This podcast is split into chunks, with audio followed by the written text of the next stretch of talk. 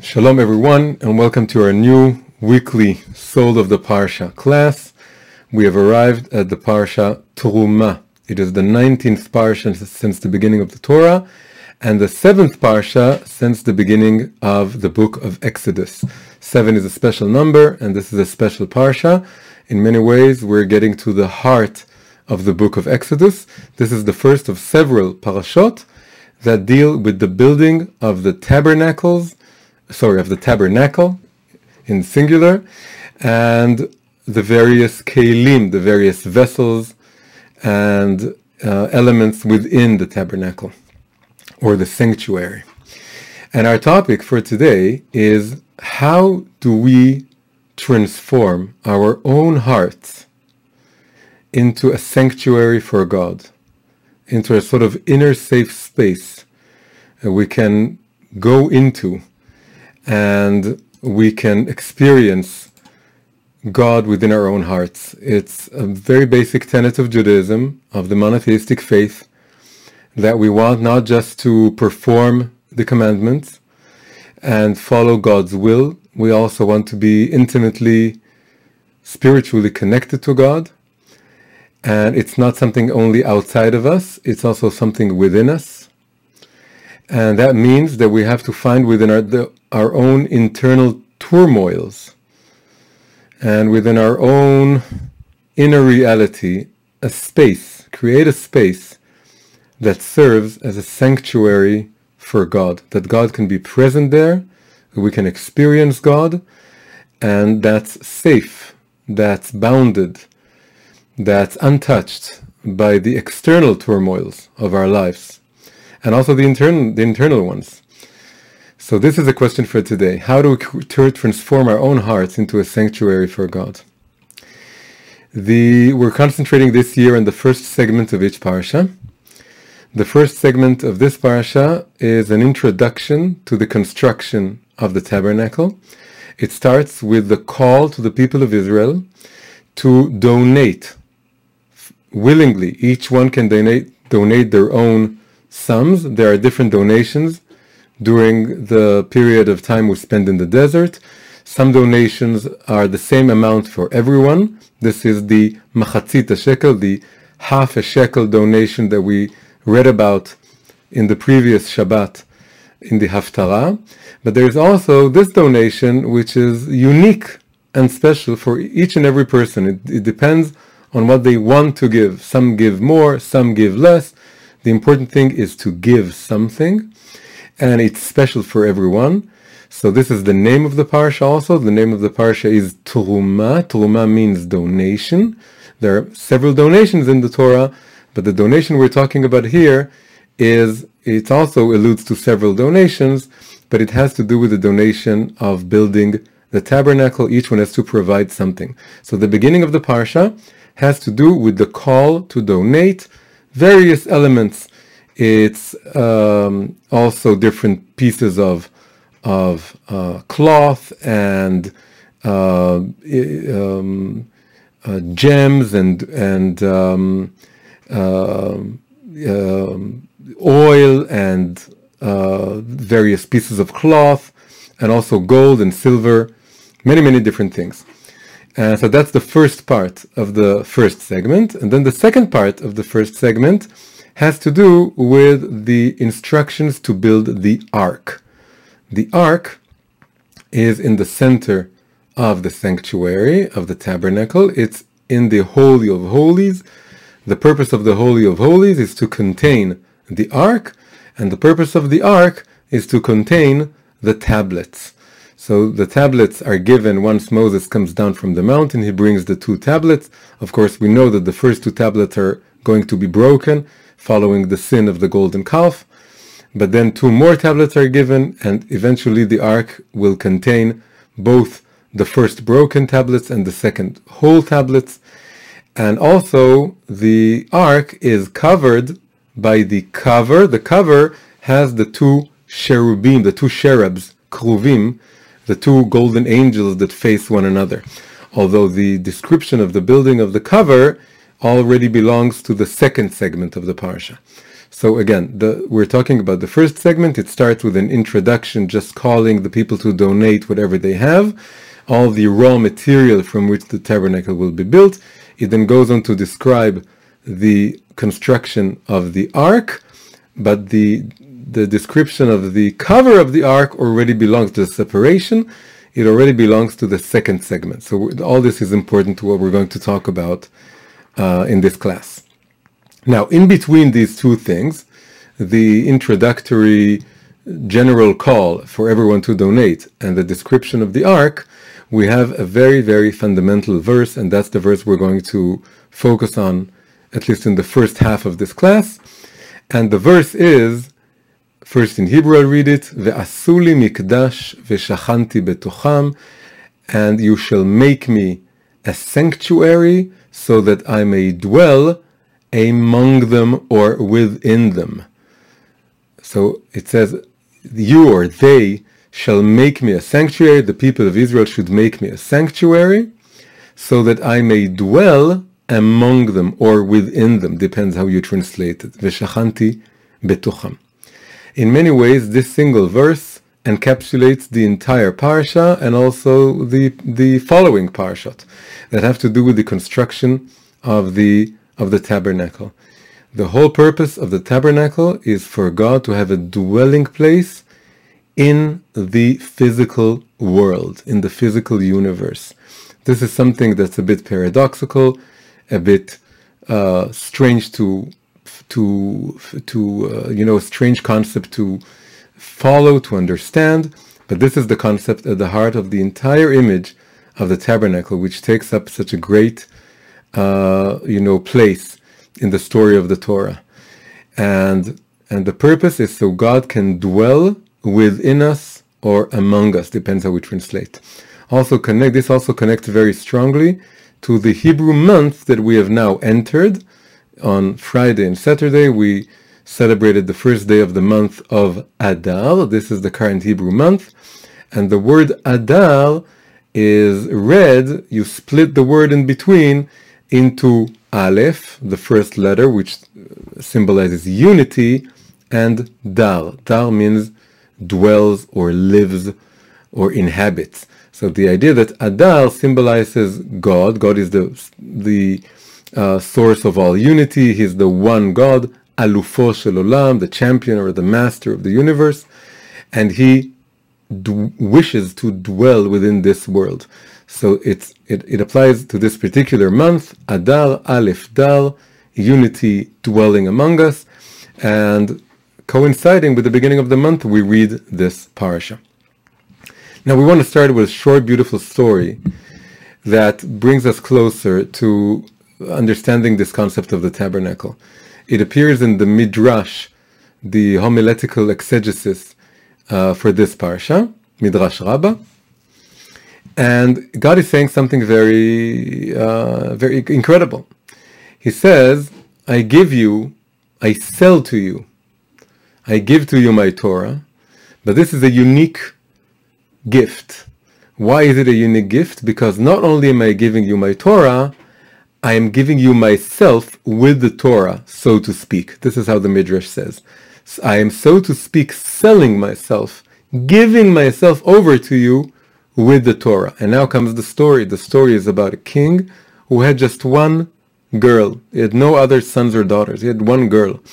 And the time came for her to marry. So he finally found the right prince that uh, deserves to marry his his precious only child, his only daughter. But the problem is, because she's his only child, he can't stand the thought of uh, letting her go, of not seeing her anymore. He doesn't have any other children to comfort him. So he says, now I have a big problem. I can't uh, uh, keep her to myself because she has to marry you. And you can't take her because then I'll go crazy. I can't live without her. So my request, says the king to the prince, to his son-in-law, my request is that you build me a small room that you can, like a chamber that you can carry with you wherever you're going. And I'm very modest. I don't need much. I just need that small room. And wherever you're going in the world, you're going to your kingdom or to some other places, I'm going to come with you. It's just that I can't separate from my daughter.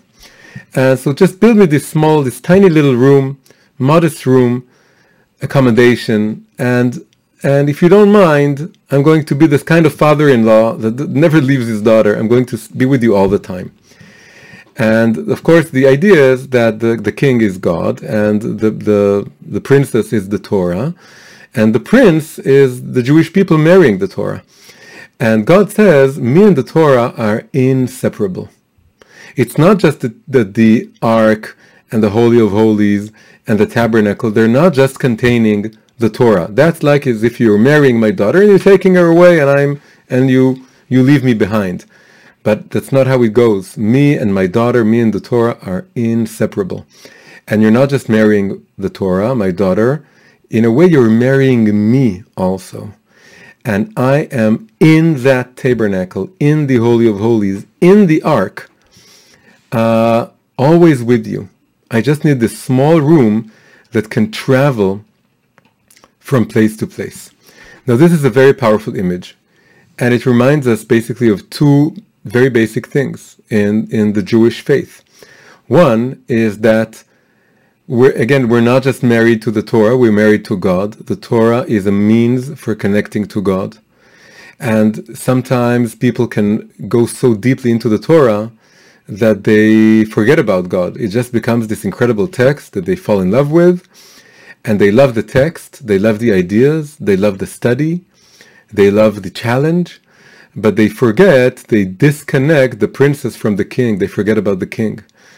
And and that's not how it is. The king is there with the Torah. It goes together. And the tabernacle is for him, for the, the divine presence, not just for the Torah.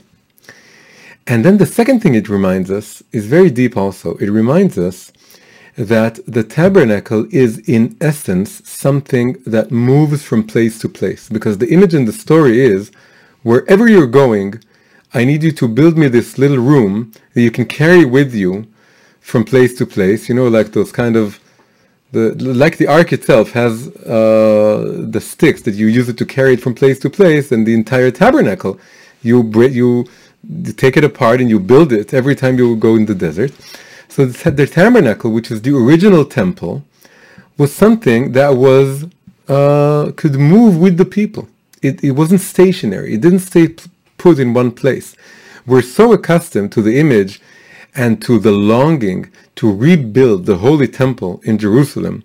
But all this, the fact that there's one place, Temple Mount in Jerusalem, and this is where the two temples that existed in history were, and that the third temple is supposed to be, all this is only after King David chooses Jerusalem as his capital and says this is the place that God wants to build a temple, and then from that point on, this is the place. But the original temple was the tabernacle. It wasn't the first temple, it wasn't the second temple, it wasn't the third temple that we want. And so it's, it's great that uh, the place was found, and now there's an actual physical center to worship. And of course, every time a Jew prayers, prays, wherever he is in the world, he he he faces uh, Jerusalem and the Temple Mount because now we have an actual center. But it's, it's very important to remember that originally there was no center, or there was a center, but the center was able to move from place to place. So this is something very deep. You know, people who compare religions, people who study in the university and they compare religions, they always say every religion has something like a holy space. There's certain holy space, and there's always a place that is the center of the universe. And Judaism is no exception. We have a holy place, and it's the center of the universe, right? It's the Holy of Holies, it's the center of the universe. But we need to remember that originally, and that's how it starts, which means we have to bear this in mind even after David chose Jerusalem and the Temple Mount to be the center of the universe. And of course, we know that this was already the center in some ways. This was where Jacob dreamed of the ladder and the place that uh, the uh, binding of Isaac took place, and all this. Uh, this is again, all this is exegesis, which came later. But the but originally, the original temple, the tabernacle, was not bound to one place. You could move from one place to the other, meaning that the temple is essentially not bound to a certain place. It's it's it's bound to God in a more internal way. So it, we we live post King David, and there is a central point, but it's very different to address that point, uh, thinking that this is an actual objective center, and and thinking no, this is just the resting place of the ark. That's where it should be, and it should stay. But the ark itself is something that moves, something that is unbound by time. This is very powerful to, to remember this. And it comes and, and this story helps us, you know, remember this and realize this. Now this connects us to now we, we're we really what we want to do here is we want to go further and further inside. We're starting with a tabernacle. That's a very physical structure. And there are a lot of actual physical details and measurements of how you build it. But we started with just pointing out the, the fact that the, that the original temple, the tabernacle, is something you can, uh, you know, take, deconstruct and construct again, and it moves from place to place, which means it's already something a bit more spiritual than just a physical building because it's not rooted into a particular place. It's something you can uproot and root again in another place. Now we want to move further, you know, abstract it. So it says, "Ve'asu li mishkan," you shall build me a sanctuary. And the sages say every time that this word appears, li, to me, for me, it's something that's eternal. Meaning, the commandment to construct a sanctuary doesn't just refer to the tabernacle in the desert in that period of time, it's an eternal, constant commandment. It's always there. So when the first temple was built by King Solomon, it was a continuation of following, observing this commandment. Vasu li mishkan, because li means eternally. And then when the second uh, temple was built, again, it was a continuation. When the third temple will be built, we're still obligated at each and every moment to perform this commandment of building a sanctuary. Now, what happens when we don't have a temple, like right now? So an explanation says, well, every shul, every synagogue is like a little temple. And when you're building a shul, and you have an ark, and in the ark you put the the book of the Torah, a Torah book, uh, a Torah scroll. That is uh, the the sanctuary, and each and every shul all over the world is a sanctuary. And then it also says not only that, but also a house of study where you study the Torah. It's also a bit of a sanctuary. It also it's also a way of performing, observing this commandment of building a sanctuary. But what happens if, God forbid, not only do we, do we not have a temple, but it happened in history that we have no shul, we have no synagogue, and we have no house of study. How do we perform this eternal, constant commandment to build God a sanctuary. So then comes the explanation that just reads the verse very carefully. The verse should have read, Vasuli mishkan v'shachanti betocho. You shall build me a sanctuary so that I may dwell within it. But it's not what it says. It says, build me a sanctuary so that I may dwell among among them or within them. And that is with, in the heart of each and every Jew who wants to be connected to the Torah and to God in the heart of each individual. And this is the ultimate, uh, you know, spiritual reading or understanding of what the tabernacle, what the sanctuary is.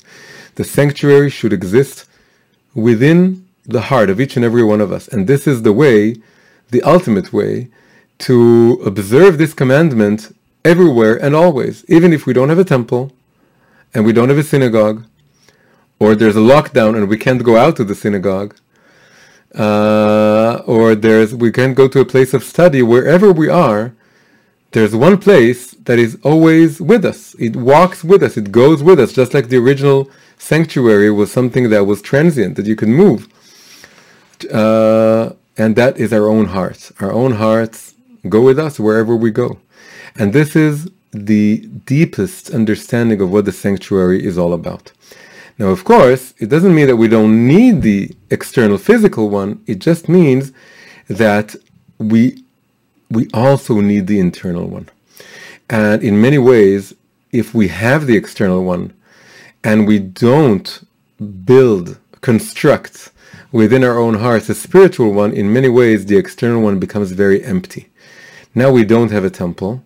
And so this is the time, a time to focus on constructing, transforming our own hearts into inner sanctuaries. So now we want to look at some details that have to do with the how the tabernacle is constructed and especially the ark and use it in a way that inspires us and guides us as to how do we do this. But before we go into these details, there's another another story uh, that we want to we want to go into. Um, hang on, before that, now I realize there are some more things that I wrote down that I want us to further just open this up, and then we'll go to the story and then to the details. So, you know, there's an there's an expression called the eye of the storm. The eye of a storm uh, describes the central point of a tornado, of a, or a hurricane, a storm that is like a like a spiral, and the the eye of the storm is the central point. And the incredible thing about it is because the storm is circular, it goes around it. The eye of the storm is absolutely calm. The dead center of the storm is absolutely calm. And theoretically, if you're in the very center of a tornado, nothing will happen to you.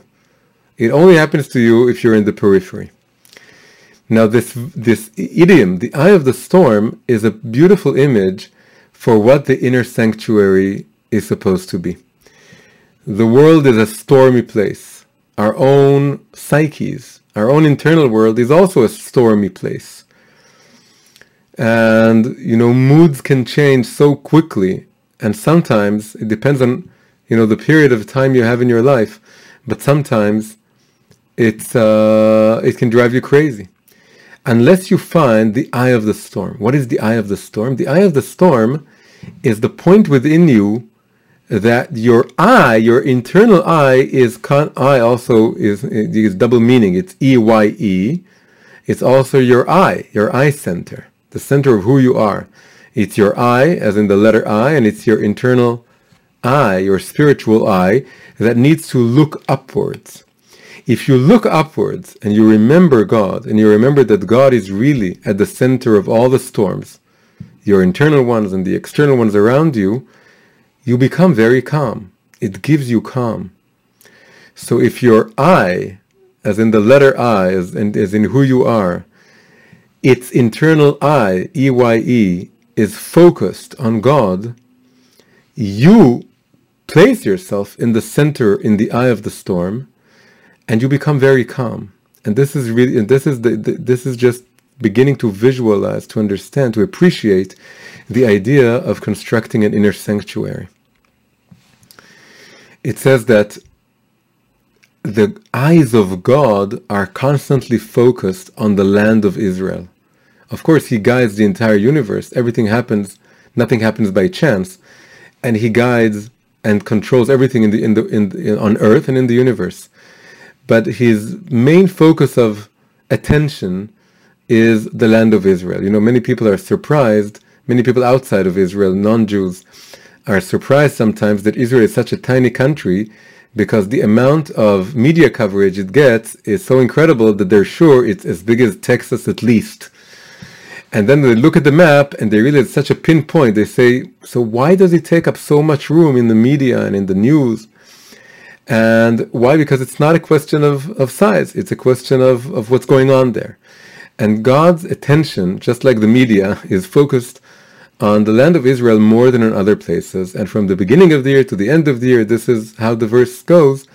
The eyes of God are focused in the land of Israel. So in a way, our own eyes, there should be an internal point called Zion, Zion, a land of Israel, or a Jerusalem, or a temple, or a holy of holies, or an ark within us at the central point. And and likewise, that point is constantly looking at God, just like God constantly has his attention focused on the land of Israel, so the place within us that corresponds to the land of Israel and to the heart of the land of Israel, the Holy of Holies, and the Ark, it should have its gaze constantly on God. And this is the eye, the eye of the storm. Now, another thing we should address before continuing is the name of the parsha. This is also important to help us, uh, you know, put all these ideas together. The name of the parsha is Truma. Uh, I saw the Rebbe, the Lubavitcher Rebbe, in one of his sichot, one of his talks, ask today the question, uh, why uh, is the, the why does the parsha not begin with the verse that we're talking about? They shall build me a sanctuary that I may that I may dwell within them. It's such a basic verse, and it sums up the introduction. It could just as well open the introduction. It could could have been the first verse, and then the entire parsha would have been called uh, sanctuary or uh, I shall dwell among them or something like this, like this. And it, no, it was called donation, although there are other donations in the Torah. Now the thing is, it's a it's a double meaning word, like many words in Hebrew. Truma means donation, but it also means elevation. The idea is that you take their don- your donation and you elevate it. You bring you you uh, donate it you give it for a higher purpose. So it's a donation, but it's also an elevation. So the idea is that this word tells us something very deep about what the sanctuary is all about. The sanctuary is all about making a certain sacrifice, opening a space within you. That's like making a donation. A donation is you take something from yourself and you give it, means you create a space. You need to open a space. If you don't open a space, you can't contain anything. In order to open a space, you need to make a sacrifice or a donation. You need to give something of yourself, and then a space opens. But it also means that the entire purpose of the of the sanctuary is to elevate the physical world. Many religions, their main focus is about transcending the physical world. This is similar to elevation, but it's also uh, in many ways the opposite of of elevation. Transcending is you don't care about the physical universe ultimately. You want to leave it. You want to somehow be free from it. But el- the Truma means that you, God dwelling within the physical universe and within our own hearts, meaning, means that we're not trying to transcend our hearts, to run away from our problems and issues, and from our conflicts and our turmoils. We're trying to take all of who we are and what and, who, and what the world is and elevate it to God so that God dwells within it. This is the deeper meaning of the name of the parsha. So all this is giving us all kinds of points of view as to what the, the, the true meaning of constructing an inner sanctuary within within ourselves. Now let's move to the second story. Second story is that it tells us Moses, Moshe's reaction uh, to God when he heard the various details of how to construct the tabernacle. And again, it's very detailed. There are a lot of wooden planks, a particular number with a particular size, and they have to be put together. And then the ark also has a very particular size, and everything is very detailed. And it's very, it's relatively small. And then it says that when Moshe received all these instructions, he was very confused. He was confounded. And he says, God, I don't understand. You fill up the entire universe and all the many spiritual universes beyond the physical universe. Male elyonim v'tachtonim, the higher worlds, the lower worlds, lower worlds, no place is without your presence. You are infinite. And in fact, the entire universe or multiverse, the Kabbalah in many ways, not just the Kabbalah, also the, the sages, they speak about a kind of spiritual multiverse, not the scientific multiverse, which is all physical, but a spiritual multiverse in which our universe is one of an infinite number of spiritual universes that are above and beyond this universe. All of this Jewish Kabbalistic multiverse itself is too small to contain you.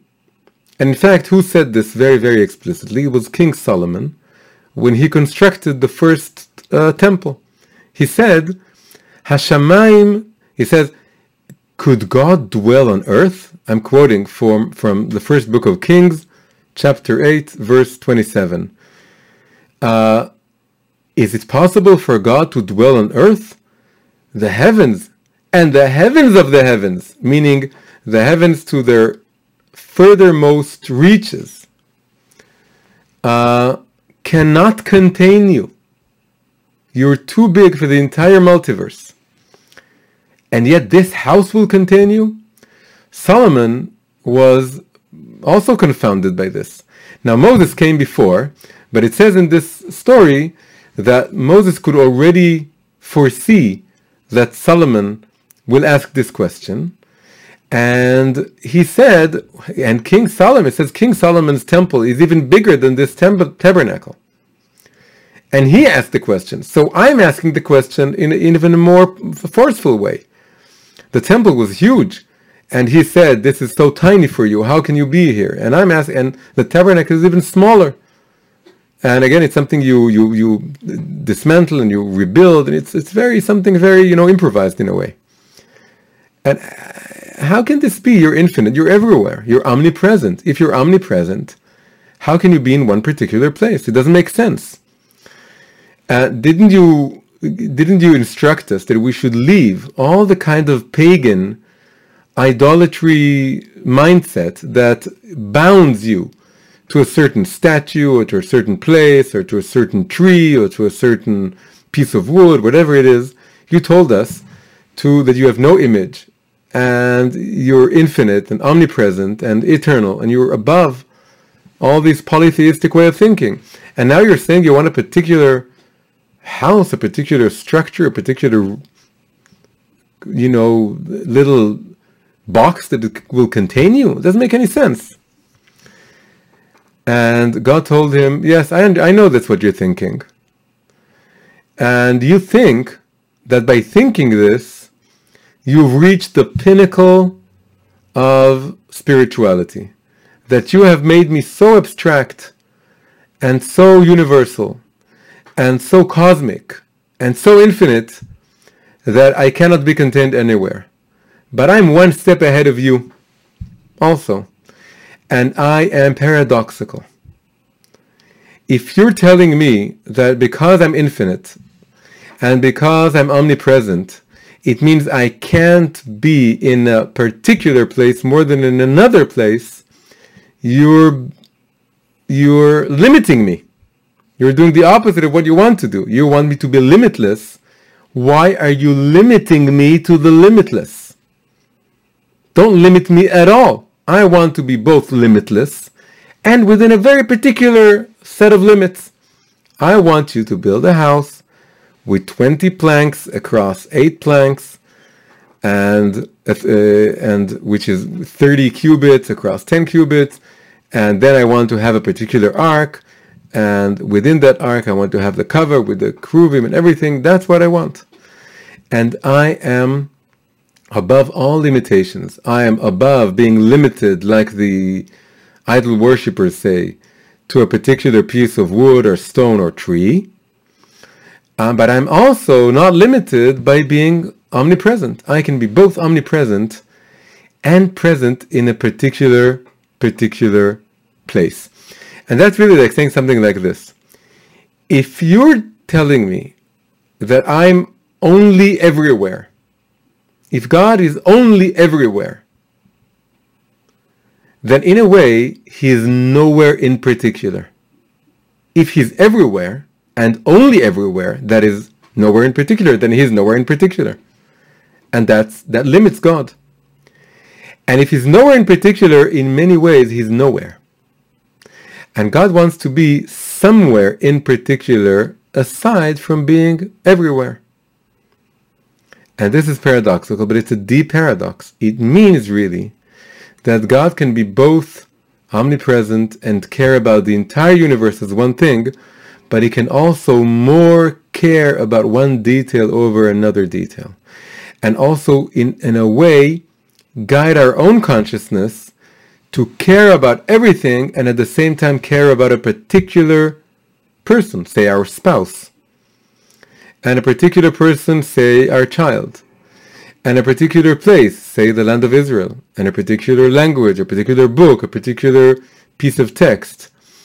And if we're only thinking in the lines of God is everywhere, then again he becomes nowhere in particular, and then we don't care about the particulars. But he wants us to care about the particulars also, and the only way to make us care about the particulars is by favoring certain particulars over other particulars. That's how you show that you are particular to something, that you're partial to something. God is God is both impartial and partial. In, that's the only way He can guide us to be both universal and particular. So that's what God is telling um, telling Moshe Moses, and He says, "I know that you want me to be something abstract, but I'm one step ahead." and I want you to build this particular structure. And then he says the numbers, a structure that has 20 planks across 8 planks, etc. Now really there are levels here. There's the 20 planks and uh, from one direction 8 planks, and then you fo- and, and then you focus on the Holy of Holies, which is 10 cubits uh, squared and then you focus further, you zoom in further to the ark. The ark is one and a half cubits and then two and a half cubits across. And then finally, and this is what the Midrash now says, not only do I want you to construct me this tabernacle and within it the Holy of Holies and within it the ark, finally I'm going to dwell in the smallest of places, a cubit by a cubit. Now, this has two interpretations, which we'll go into in a minute. But he, he says, I want you to build this, and it's a concentric structure. It starts with a tabernacle, goes into the Holy of Holies. Within it, there's the ark, and within it, there's some point, some space that's only a cubit by a cubit, amma al amma, and this is really where I am. It's a, it ends up being a, and we can imagine that within that cubit by cubit, it's really just one point. One point is zero space. And that one point, this is where I'm going to address you and be revealed to you and speak to you. And you need to have this zooming into a particular place. And of course, this is teaching us something about building, uh, building, constructing an inner sanctuary we can say, well, everything is divine, everything is godly, God is everywhere. And then we can say, okay, so I want to, I want to, I want to connect to God within my own heart. But God is telling us it's not enough. You need to find a central point. That means zooming in, going in these concentric circles further and further inside until you find a particular point, which is the heart of hearts within you, and this is where I want to dwell.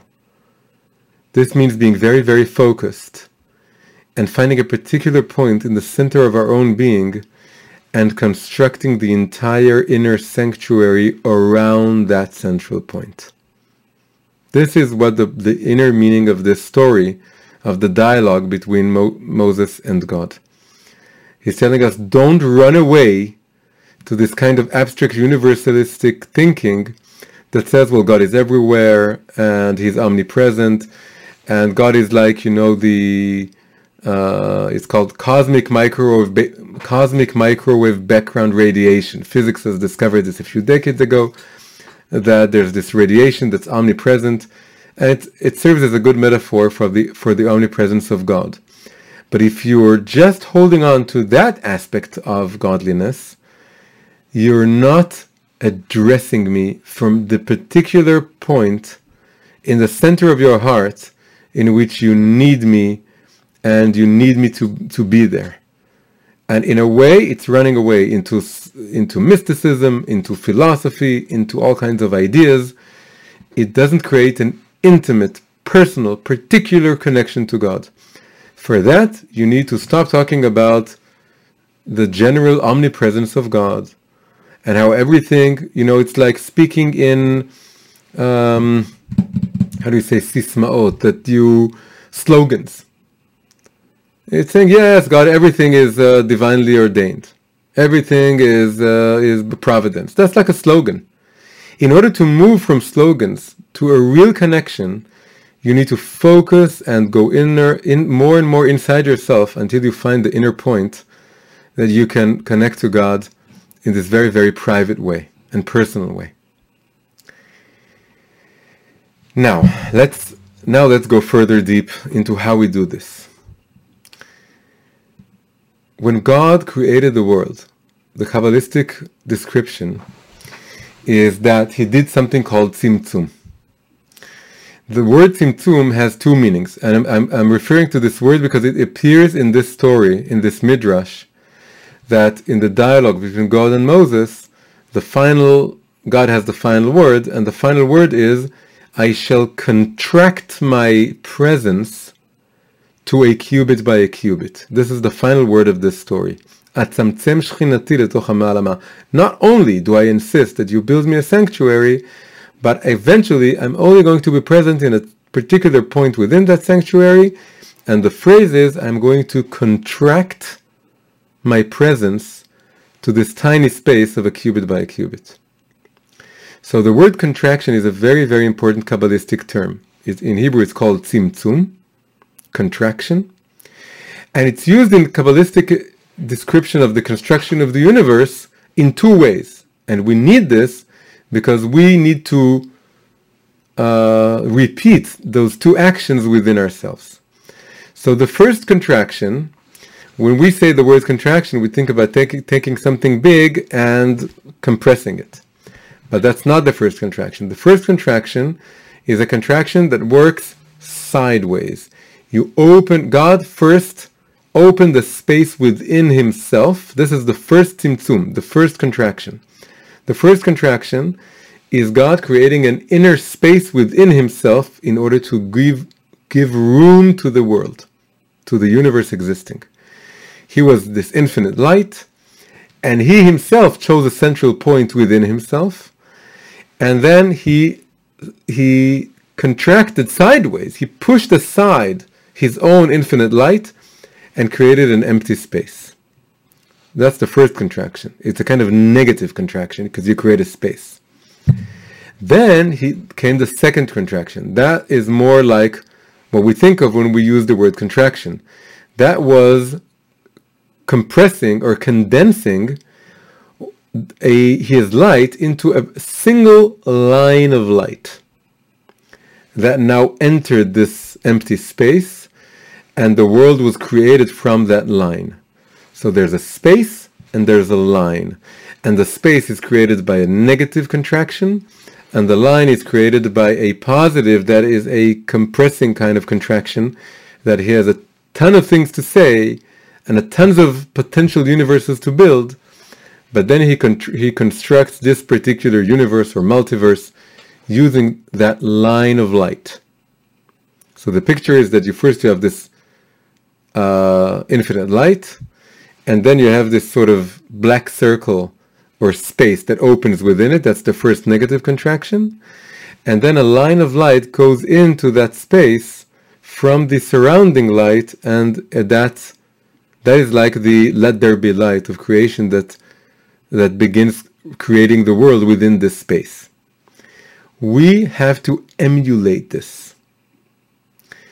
Building the tabernacle, building the Holy of Holies, building the ark, this is all in the way of the first negative contraction. It means creating a space within us. Creating a space within us means like a kind of um, a, a quiet space that's free from all the noise of external reality and our own thoughts. This is, you know, it requires a lot of inner quiet, and you need to create a space in which no foreign external noise, noisy thoughts come in. It's like going into a quiet room and locking the door. And every room, every house should have a room, a place designated for study and prayer. And this is this is really Jewish meditation. You don't need to sit in a certain position. You don't need to do all kinds of, you know, dramatic breathing. It, it's very, very subtle. It's very internal. If breathing helps, you can do the breathing. If whatever sitting in a particular position helps, then do it. But that's not the thing. The thing is within you creating this space. That this is like the sanctuary and the and the ark. Then you need the second contraction. The second contraction is to fill that space with Torah. This is placing the, the, the tablets within the ark. And the ark within the Holy of Holies. But the thing is, placing the tablets within the ark is filling that space with holy thoughts. First, you need to create a space, because then otherwise you have no room for those holy thoughts. And then you need the holy thoughts guided by the Torah to fill that space. Outside that space is a very noisy desert. The desert sounds like a quiet place, but that's not how it is really. In, at nighttime, there are all kinds of, and there are many descriptions with this in the Torah, all kinds of birds who wail throughout the night, and jackals. And midbar comes from speaking, and it could be holy speaking, it also could be unholy speaking and the world is very noisy. Uh, but you need a place, a safe space within you that's first very, very quiet. And then once you have that inner calm and peace and quiet, you can start learning Torah in a way that you can really hear the Torah. Because it doesn't get mixed up with all the other noises. And then the voice of God can be revealed and can be heard. So the first element and, and, and those two actions, those two contractions, the first one that creates a space and the second one that concentrates on learning Torah, this is called faith and confidence. This is a major teaching by Rabbi Ginsburgh. That creating the inner space, this is what faith is all about, is just creating an empty faith isn't something isn't something. It's in a way it's nothing. It's creating a space in which there's nothing but God. It's not yet, there's no particular thought or image or idea within it. It's just not thinking about this world and not being confused by this world. So having that space, this is what faith is all about. It just lays the groundwork. It just gives you a space. And then filling it with positive, holy Torah thoughts, this gives you confidence. Confidence that you have a particular truth that you hold on to and that you can follow, and it's like a line. It has a lot of infinite amount of, you know, a line is an infinite series of dots, of points, and you can go from one point to the next point, and you're getting closer and closer to God. Uh, the more you have this inner line, this inner line is a bit like your spinal cord. It's, a, it's like a cord. This line is also called a cord. It's like a spinal cord. So you create a space, a bit like the rib cage. You can think about the rib cage as a metaphor for the space that you need within you. Also, that's where the lungs are. So that's why a lot of meditation techniques involve breathing, because really they're trying to take the rib cage as a metaphor for creating inner space. So the inner space anatomically exists in the lungs within the rib cage. But then the rib cage and the and the space that you have, uh, you need to connect to the spinal cord. This is where the, the rib cage is coming out from. And the spinal cord is like the line of light that goes all the way up, further up than your own skull and your own body. It goes all the way up to God. So, and this is confidence. Having a spinal cord, having your own central axis, this gives you confidence to act in the world. And you need those two things. So the first, the creating a space, like creating the tabernacle and the ark. And the second contraction is creating the spinal cord, is put, placing the tablets within the ark. Now we're getting to the to the heart of our our, our learning for this evening. Where, so the, the end of this little story, the dialogue between God and, and Moses, is God telling Moses, I'm going to contract my presence and place it in a one by one cubit space. And then here the interpreters have two interpretations for this. And this leads us to really getting into the details and how they provide us with inspiration for inner work. Two opinions as to what this space is in the tabernacle. One opinion, this is the space between the two cherubs. We have the ark, the Torah, the tablets are within the ark, a golden cover is placed on top of it, and out of the golden cover come the two angels, the two cherubs, and they're facing one another with their wings, but they don't touch the, their faces. There's a space between their faces. And in an invisible point in that center, this is where the dwelling, this is the dwelling place of God. And this is where God's voice is coming from when Moses speaks to him. It's coming from the space between those two angels. That's one opinion. Second opinion, there was something else that was exactly one by one cubits uh, in size. And this is each of the tablets. The tablets, as opposed to, you know, the Christian paintings, all have them, you know, be this kind of shape, this round shape. But that's not the description in Judaism. The description in Judaism is that they're two cubes. The tablets are two cubes. And they're a one by one by one cubit cube. And maybe that's where the word cubit comes from. I don't know. Because it, it has to do with the cubes of the tablets. So the idea is that, so the first opinion is that the presence is in the space between the angels, between the cherubs. Second opinion, the presence is in each of the tablets, because they're also one by one cubits. One opinion is that it's above the ark, the other opinion that it's within the ark. One opinion that it's between these two angels and has nothing to do with the Torah. Second opinion, it absolutely has to do with the Torah. It has to do with the two tablets that are the foundation of the Torah. Now, this debate, and of course, every major debate in Judaism, we have a rule that the rule is these and these are the words of the living God.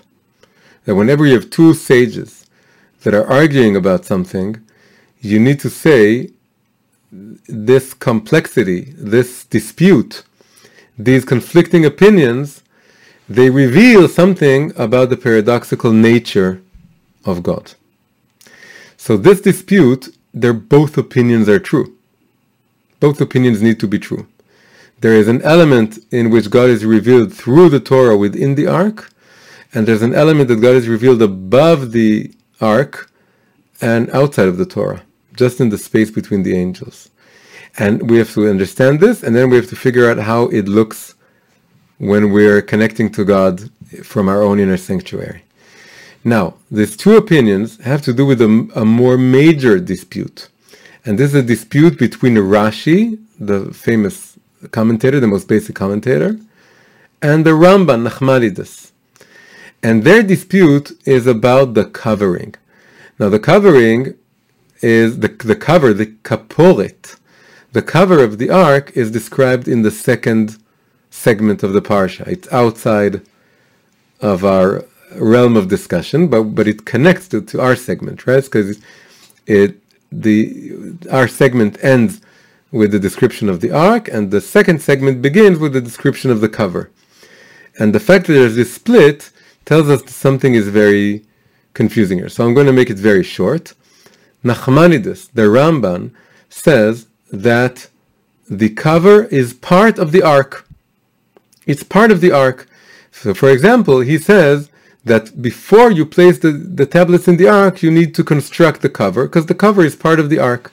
You build the ark, you build the cover, the cover is just part of the ark, and then you place the Torah.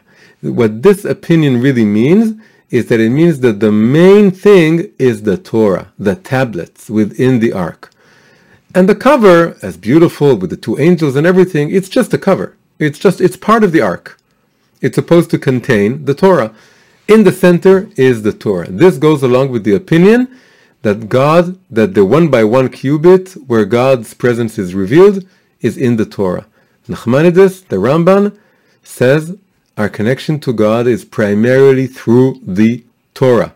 And that's why the cover is just part of the ark. And, and this goes with many, many different is very consistent about this. Rashi says, no, no, no, no, no. The cover is its own thing. It's not just part of the ark. There's a reason that it, it, it, it belongs to the second segment of the parsha. It's a different thing. And and it's not that you build the ark and the cover and then you put the Torah and you build the ark, you put the Torah in it, and then you build the cover, because the cover is its own thing. The ark is for the Torah, but the cover is something else. What is the ark all about? The ark is about the union, intimate union with God. That's why it's the two angels facing each other, a male and female angel facing each other. It's like it's like marriage, it's like an intimate union. It's its own thing. And this opinion goes with the idea, Rashi's opinion goes with the idea that when God said, told Moshe, I am going to contract my dwelling into a one by one cubit space, he wasn't talking about the Torah tablets, he was talking about the space between the angels. The angels are part of the cover, and the cover is its own thing. Now, th- this debate it goes beautifully with the famous question that the Zohar poses. The Zohar says that three things are intimately connected the people of Israel and the Torah and God. Now, the usual interpretation is that the people of Israel are connected to the Torah and the Torah is connected to God. Therefore, the only way for a Jew to connect to God is through, or for any, any person to connect to God is through the Torah. That's the only way. And this goes with the Nachmanides, the Ramban's interpretation that the central element here is the Torah. The Torah is the only way to connect to God. But the second deeper reading says that if you read the Zohar carefully, it says there are three ties here, three points of contact. So if you have three elements, people of Israel, Torah, God, but the only way to connect to God is through the Torah. You have only two links here, two connections, two points of of connecting. There's a connection between the people of Israel and the Torah, and the connection between the Torah and God. But the Zohar says three bonds, three connections. So there's a direct channel connecting the Jewish people to God that bypasses the Torah. And this is the path, the channel of tshuva, of return, of repenting, of, of praying directly to God. This goes along with Rashi. Ramban says that the, the central thing here is the Torah. And the cover is just a cover. And the Torah is the channel to connect to God. But Rashi says, no, the Torah is very important. But the cover adds another element. It creates the element of an intimate union with God that's above the Torah. That you don't need the Torah to have this. Now let's translate all of this into our inner work. And we have something very, very special to, to think about, to ponder in this week, throughout this week and throughout our lives. How, what are the stages to building an inner sanctuary? We we already said two stages. Now we're going to add a third one, and we're going to connect everything together. First stage: create a space. Create an inner, calm, safe, quiet space within you. This is the ark, and you do this amidst and and among and throughout your own hardships and turmoils of your life. You don't wait for a better day, for a better time. You do this now with the, all the confusion that you have in your life. There's something very beautiful. If you look at the measurements of the ark, each measurement has a half in it. It's a one and a half cubit over one and a half cubit over two and a half cubits. It's all half measurements. There's no whole number there. And the idea is that you build the ark in a in a broken state. It echoes, it reflects your brokenness. The ark has to do with being broken, not being whole.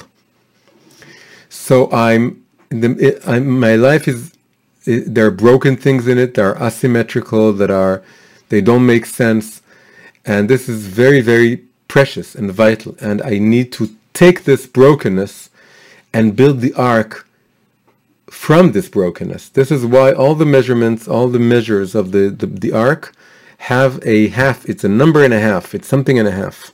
It's never a whole number. And also, it, the way it's built, it's made of wood, but it's covered in both on the outside and the inside by gold. Eventually, you don't see the wood. The idea is that it's made up of very simple material. You're very simple. You want to elevate it, so you cover it with gold and you cover it with gold on both sides. But what it really is, it's wood. Is I'm very I'm a very simple person. I want to elevate my reality. So I want to use gold to elevate it. But within it, you don't see it, but uh, you know, you feel it, you know it, that within it, it's very simple wood. And also the kind of wood refers to the various confusions of your life. It's called. Atzei shitim has to do with shtut. Shtut is nonsense. Is my head is full of nonsense, but I want to take the nonsense and I want to take the brokenness and I want to construct an ark with it. That is opening the space amidst the confusions, not negating or you know um, repressing or ignoring your confusion. Is you take the confusion within the confusion you create a space. Second stage, you place the Torah tablets within it. You take Torah, the Torah tablets are one by one cubits. That's a whole number again. Now you bring wholeness and clarity and divine truth into this space. And and this is what the second stage we spoke about. This is like the line of light coming into the space. This gives you confidence and it fills this empty space. And the tablets, this is the this goes along with the, Nachmanides opinion that the central point here is the Torah, and the opinion that when God told Moshe that he is going to contract his dwelling to a, a one by one cubit space, it talks about the tablets. You study Torah, it, it gives your life meaning, it gives your life order, and God is revealed through that Torah. This is the second stage. What happens when it doesn't work?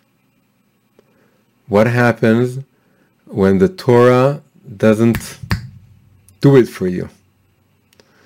when you've fallen so hard that the words of the Torah become empty for you. That this kind of, you have the broken space and you have a very whole and perfect Torah within that space. But it doesn't, it's like you've fallen in the space between the tablets. And neither part of the Torah speaks to you. There are moments that you, uh, you, you have all these books and you feel empty, you open a book and it doesn't help.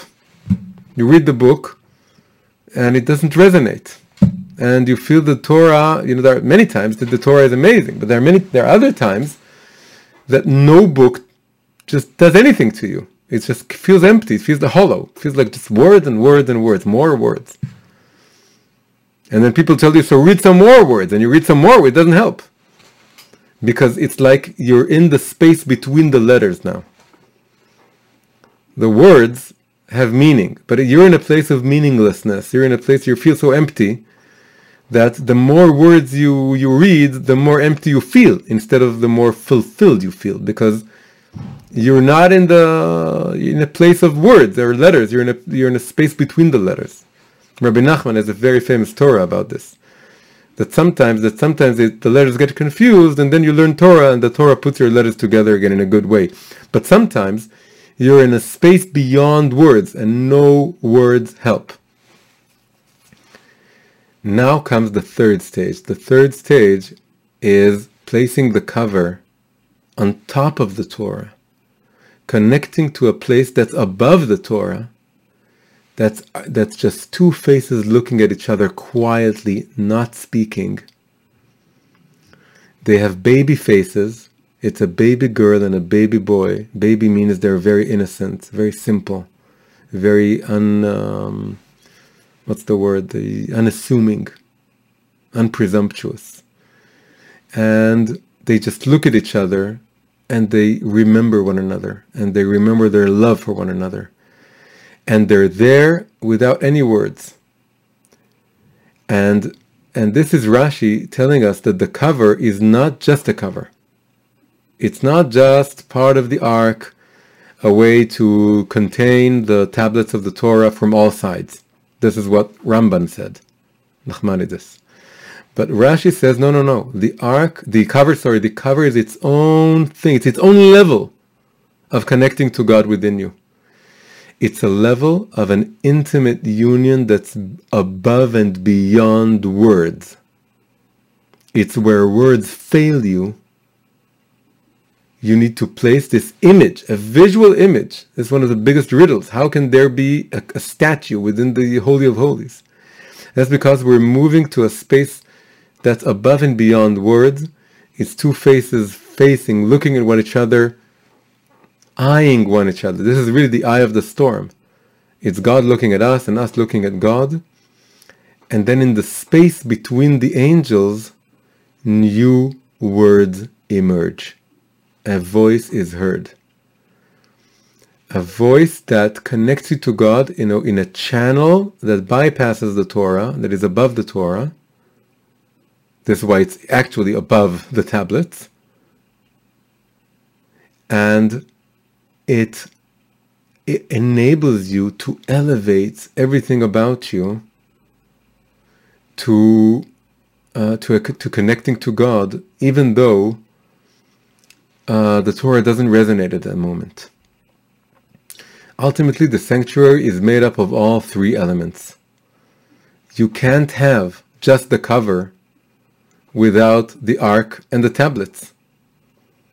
If you don't have the ark, then the cover is just falls on the ground. There's nothing to hold to hold it. If you don't have the tablets within the within the ark, then also the cover becomes meaningless. The cover needs to reflect the two angels reflect the two tablets. So you need both the ark, which is the space you build within you, and the tablets, which is the words of the Torah, the ideas, the commandments, the stories, the wisdom of the Torah, to fulfill you, to fill you up. And this gives you an initial level of wholeness within your brokenness. But the thing is that sometimes even this wholeness feels broken compared to another kind of connection you need to God. And then you get the third stage and the third level. And this is the level of connecting to God in a way that's beyond words, that's very quiet, very simple. It's just remembering Him and connecting to Him in a, in a heartfelt, wordless prayer that He then echoes back. And within that sound of silence, an actual sound, an actual form of speech God's words can be heard. This is where Moses heard God's words. They came, they emanated from the space between the angels. So this is our takeaway for for this week from the parsha Truma, is that we now that we're only longing for a physical, actual temple. It, eh, the good, the bad thing about it is that we don't have a temple, we don't have a center, we don't have a place for pilgrimage and we're scattered. We're all scattered. But the, there is a good thing about it. This is the purpose of all the exile. The purpose of the exile is that we learn how to construct an inner sanctuary so that f- when finally redemption comes and a physical sanctuary is built, it'll resonate within us. And we build this sanctuary by creating a space within our brokenness and by filling it with Torah words and wisdom, uh, words of wisdom and then by connecting to God also in a direct way that's just facing Him and needing Him and communing with Him. So this is our class for Truma for this week. Hi, if you enjoyed this video, please press like and subscribe to the channel. Don't forget to hit the bell icon. Also, you're very much welcome to join our free weekly Zoom class once every Sunday. You can find the link in the description below. And until then, you can enjoy some more videos right now. Thank you.